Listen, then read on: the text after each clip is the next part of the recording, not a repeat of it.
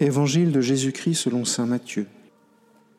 En ce temps-là, Jésus disait à ses disciples, Lorsque vous priez, ne rabâchez pas comme les païens. Ils s'imaginent qu'à force de paroles, ils seront exaucés. Ne les imitez donc pas.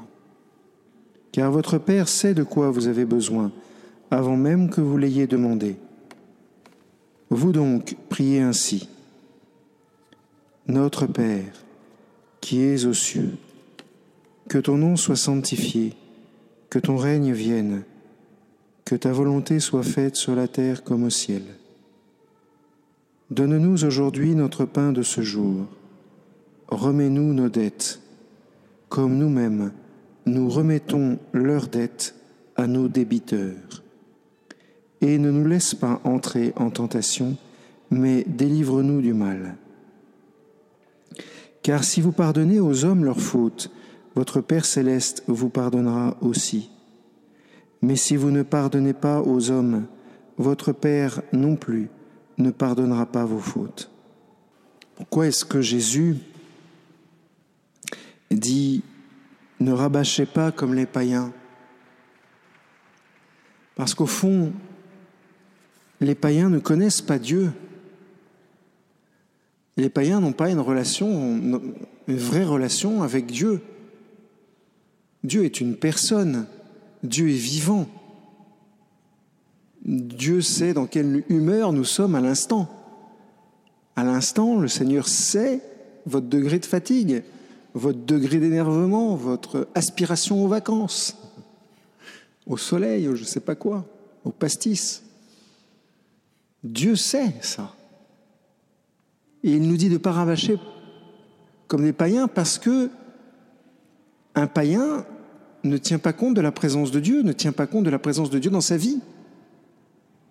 Pour un païen, Dieu est une divinité, mais Dieu n'a pas son mot à dire, Dieu ne pense pas, Dieu ne me connaît pas.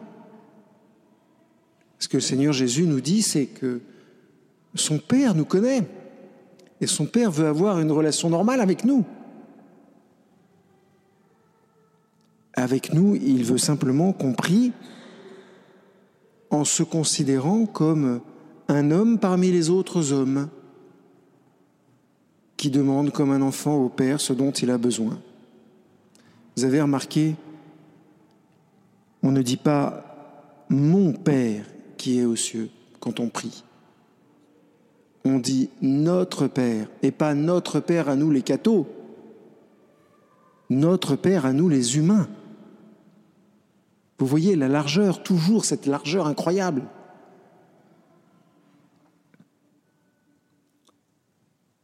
Le Seigneur veut que par notre prière, nous soyons unis à ceux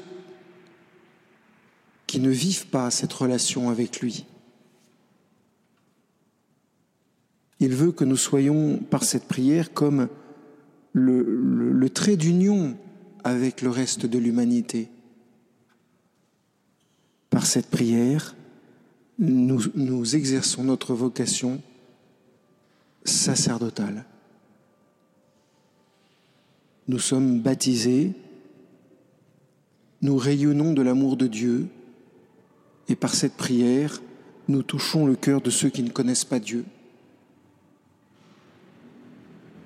C'est notre vocation de baptiser.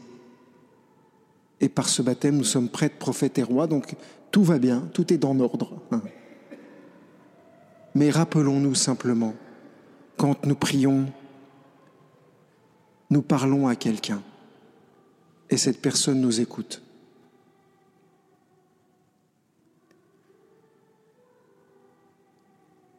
Et après, cette personne nous parle.